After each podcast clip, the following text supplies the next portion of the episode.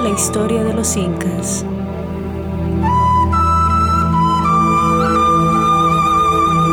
Episodio 11. Preguntas.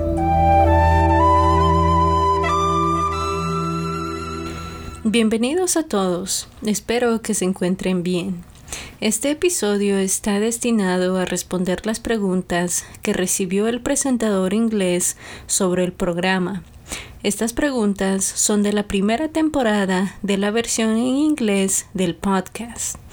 Nuestra primera pregunta nos llegó en Twitter desde arroba PhilRaymondsFH. Él dijo, Quería preguntarte sobre los muchos mitos, leyendas sobre los orígenes de Cusco. Una vez leí que Manco Cápac, creo, decidió que comenzaría su reino desde el punto donde su bastón se hundía fácilmente en la tierra. Encontró ese lugar en Cusco y así se instaló allí. Sin embargo, he visto muchas otras leyendas sobre los orígenes. ¿Cuál es tu opinión sobre la historia del bastón? Ah, ¿Es popular, famosa? Ese es el mito de la creación más popular que él diría. Entonces, Huiracocha entregó el bastón o cetro a Manco Cápac con la orden de no asentarse hasta que se hundiera profundamente en la tierra, demostrando que el lugar era fértil. Algunos mitos hablan de la inundación de los Andes, pero eso claramente tiene una agenda cristiana y se agregó después del contacto con los españoles. Sin embargo, existen otros mitos sobre los orígenes de los incas. Hay uno donde otras personas salieron de las cuevas con el inca. Esta gente vestía ropa diferente, menos elegante que el Inca y no tenían los usos dorados en sus orejas como el Inca. Se cree que estas personas son lo que se llama el Inca del privilegio. Tenían un estatus más bajo que el de los incas, pero aún podían ocupar cargos administrativos dentro del imperio.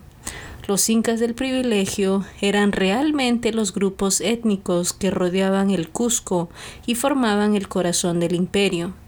Varias historias confiables dejan al Inca del privilegio fuera de la historia de origen y por eso lo he dejado fuera de la, de la narración. Sin embargo, como jugaron un papel importante Todavía planeamos hablar sobre el Inca del privilegio en otro punto del podcast. Solo un comentario rápido. Arroba Phil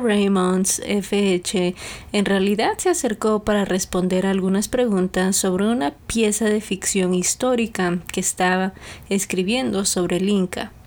Nosotros queremos apoyar a otros creadores, especialmente a aquellos que despierten interés en el Inca la primera parte de su historia, La conquista española del Perú, y está disponible y el presentador inglés publicó un enlace en la descripción de este episodio.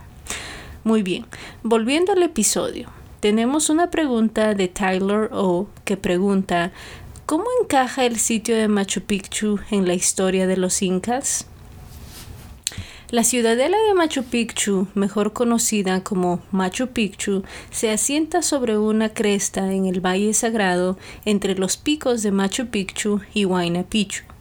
Así que el sitio en sí lleva el nombre de la montaña al sur de la que forma parte. El sitio era en realidad una finca que muchos creen que fue construida y ocupada en ocasiones por Pachacútec Todavía tenemos que discutir las haciendas incas en gran detalle y no lo haré aquí, pero jugaron un papel muy importante en la vida y la política inca. Básicamente, ayudaron al Zapa Inca a acumular riqueza y poder para el culto político que dejaría tras su muerte y dado que esa declaración probablemente generó más preguntas que respuestas, voy a terminar la descripción de qué papel jugaron las propiedades en el imperio inca por ahora. Debo decir que era común que los incas de Zapa tuvieran varias propiedades. Entonces, en ese sentido, durante el apogeo del dominio inca, Machu Picchu era solo otra finca. Dicho esto, es mucho más que una finca más, y lo que lo hace muy especial es el paisaje en el que se encuentra. Estás en una cresta rodeada de montañas. A cualquiera que vaya allí en el futuro, asegúrate de mirar a través de diferentes ventanas en el sitio. A menudo señalan ciertas características del paisaje. Es probable que estas características tengan algún significado significativo, posiblemente religioso. También toma nota de las huacas que se encuentran en el propio sitio. Probablemente hubo más, pero los que hay hoy en día son elementos permanentes del sitio, ya que están tallados en la montaña misma. Algunos incluso delinean los picos de las montañas que se ven en la distancia. Y hay algunas otras áreas por las que caminar para ver otras características. El puente Inca, la Puerta del Sol y por supuesto el Huayna Picchu. Aunque Huayna Picchu tiene solo unos pocos boletos disponibles por días, asegúrese de obtenerlos temprano si puede. Finalmente, resulta que Machu Picchu juega un papel más importante en el paisaje mismo. Sin embargo, esto realmente no se puede apreciar en el sitio en sí. Recientemente redescubierto, Yactapata al oeste en realidad tiene una vista clara de Machu Picchu, se ha determinado que este sitio fue el observatorio de Machu Picchu. Se teoriza que se pudo haber utilizado un gran disco dorado para iluminar Machu Picchu durante importantes rituales y ceremonias. Pasemos ahora a algunas preguntas sobre el programa. Esta pregunta nos vino de Cosmin, quien dijo, estoy tan feliz de haber encontrado su podcast.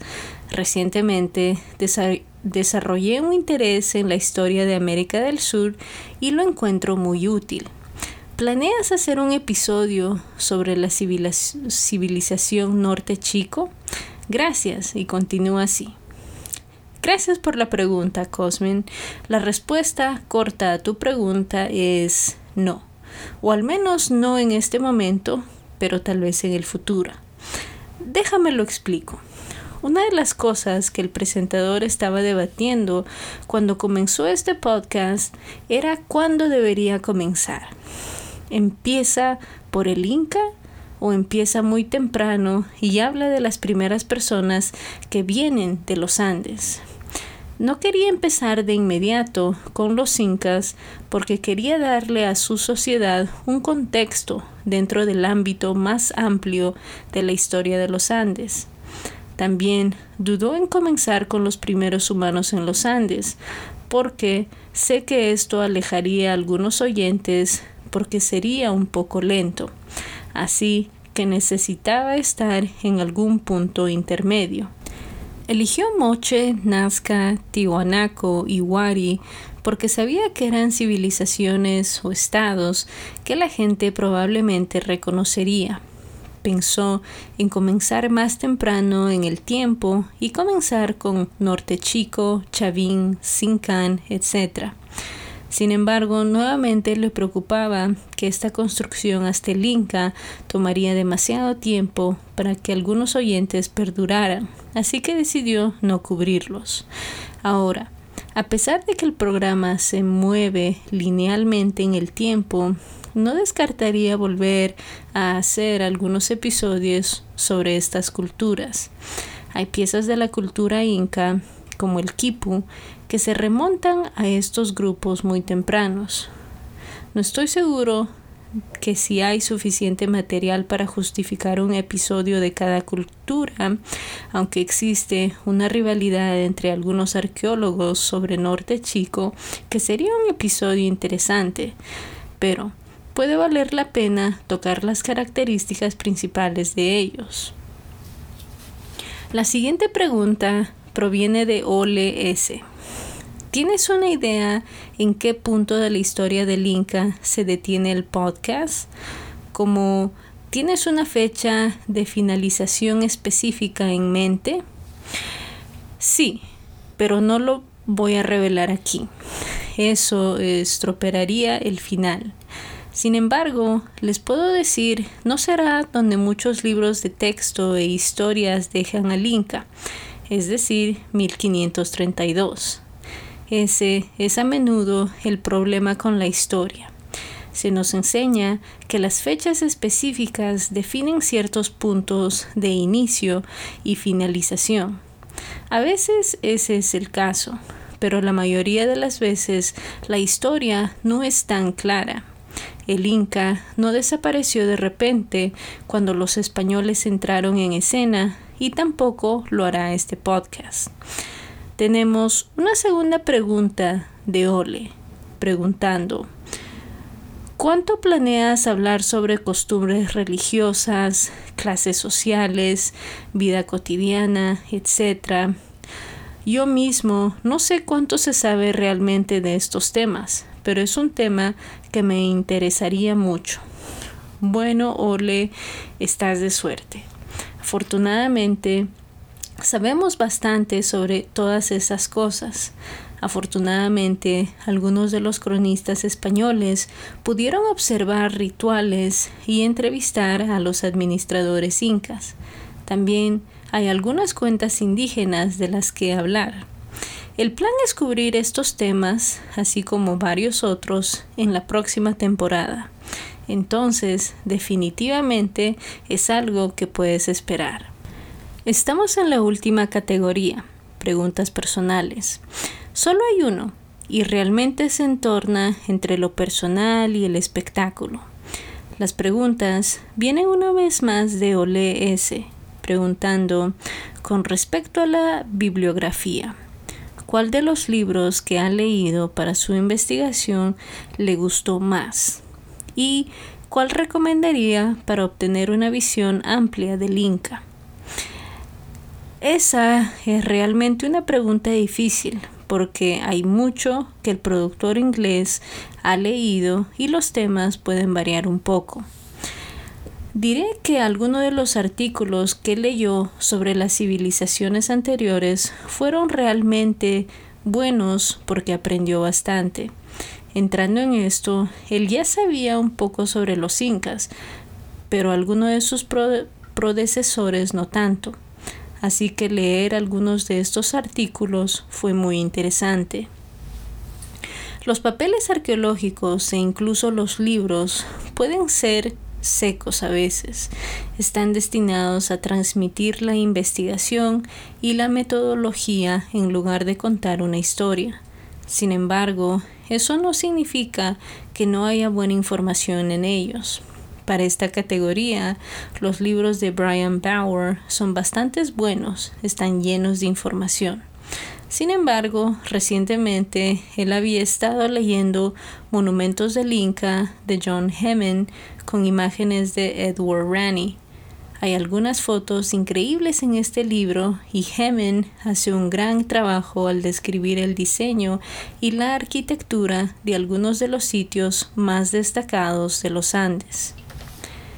También indica que leer los cronistas españoles también es entretenido. Aunque puede parecer que estás leyendo lo mismo una y otra vez cuando lees tantos libros como él, todos tienen algo de singularidad.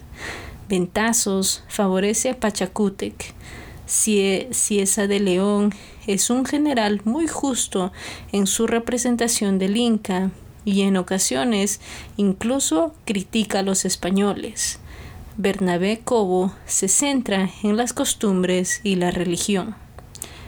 Sin embargo, debo decir que Sarmiento de Gamboa es uno de sus favoritos para leer, y no es necesariamente que proporcione algo nuevo.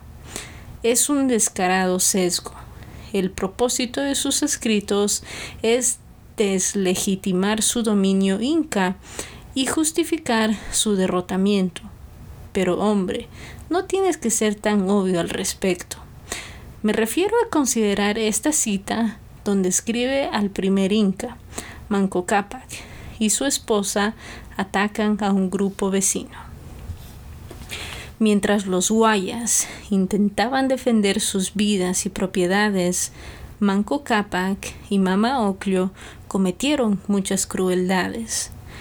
Cuentan que Mama Oclio era tan feroz que habiendo matado a uno de los indios guaya, lo descuartizó, le sacó el interior, se llevó el corazón, los pulmones a la boca y con un ayunto, que es una piedra atada a una cuerda, en su mano atacó a los guayas con una resolución diabólica. Habla sobre enviar un mensaje. Los insultos que Gamboa lanza al Inca son imaginativos y un poco cómicos hoy, pero ciertamente esa era no era su intención en ese momento. En realidad son una reliquia terrible de la época colonial y solo podemos sacudir la cabeza con incredulidad ante algunos de sus escritos. En cuanto a lo que él recomendaría leer para obtener una descripción general del Inca, eso es fácil. El Inca de Terence de Altroy y los Incas, Nuevas Perspectivas de Gordon McAwan, ambos están escritos por arqueólogos, pero no son libros de investigación. Ambos brindan una excelente descripción general del imperio inca y son útiles para aquellos que han estudiado a los incas extensamente o personas que son completamente nuevas en el tema. Y con eso hemos terminado las preguntas. Gracias a todos los que enviaron preguntas para este episodio. Y si alguien tiene una pregunta en el futuro, envíala por correo electrónico, Twitter o incluso Facebook. Hasta la próxima.